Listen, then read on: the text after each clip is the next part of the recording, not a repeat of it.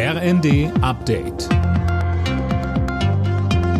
Stündlich neu. Auf den Punkt informiert. Ich bin Gisa Weber.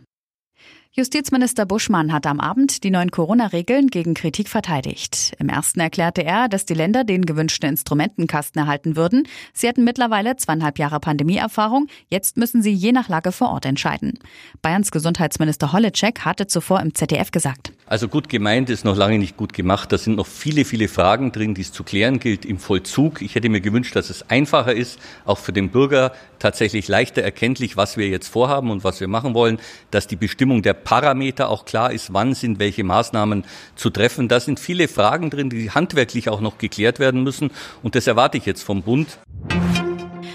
China hat die deutsche Botschafterin in Peking einbestellt. Der Grund? Bundesaußenministerin Baerbock hatte sich in der Taiwan-Frage hinter die Insel gestellt und China vor einer militärischen Eskalation gewarnt. Der Konflikt hatte sich zuletzt weiter verschärft, weil die US-Spitzenpolitikerin Pelosi nach Taiwan gereist war.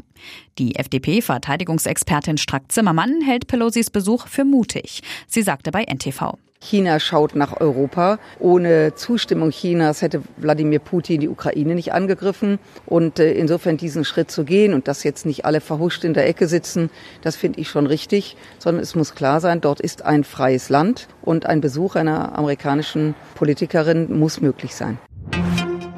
Die Gaspreise haben sich im Jahresvergleich verdreifacht. Das hat das Vergleichsportal Verivox ausgerechnet. Ein Ende der Preisspirale sei außerdem noch nicht abzusehen, heißt es weiter. Mehr von Holger Dilk. Wer bei einem Jahresverbrauch von 20.000 Kilowattstunden im August vor einem Jahr noch gut 1.250 Euro im Jahr bezahlt hat, der landet nun bei satten fast 3.600 Euro. Das ist ein Plus von mehr als 180 Prozent.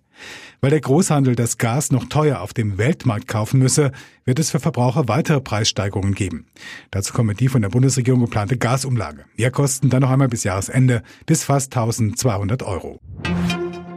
In Kanada sucht ein Unternehmen einen Bonbon-Tester. Jahresgehalt umgerechnet 77.000 Euro.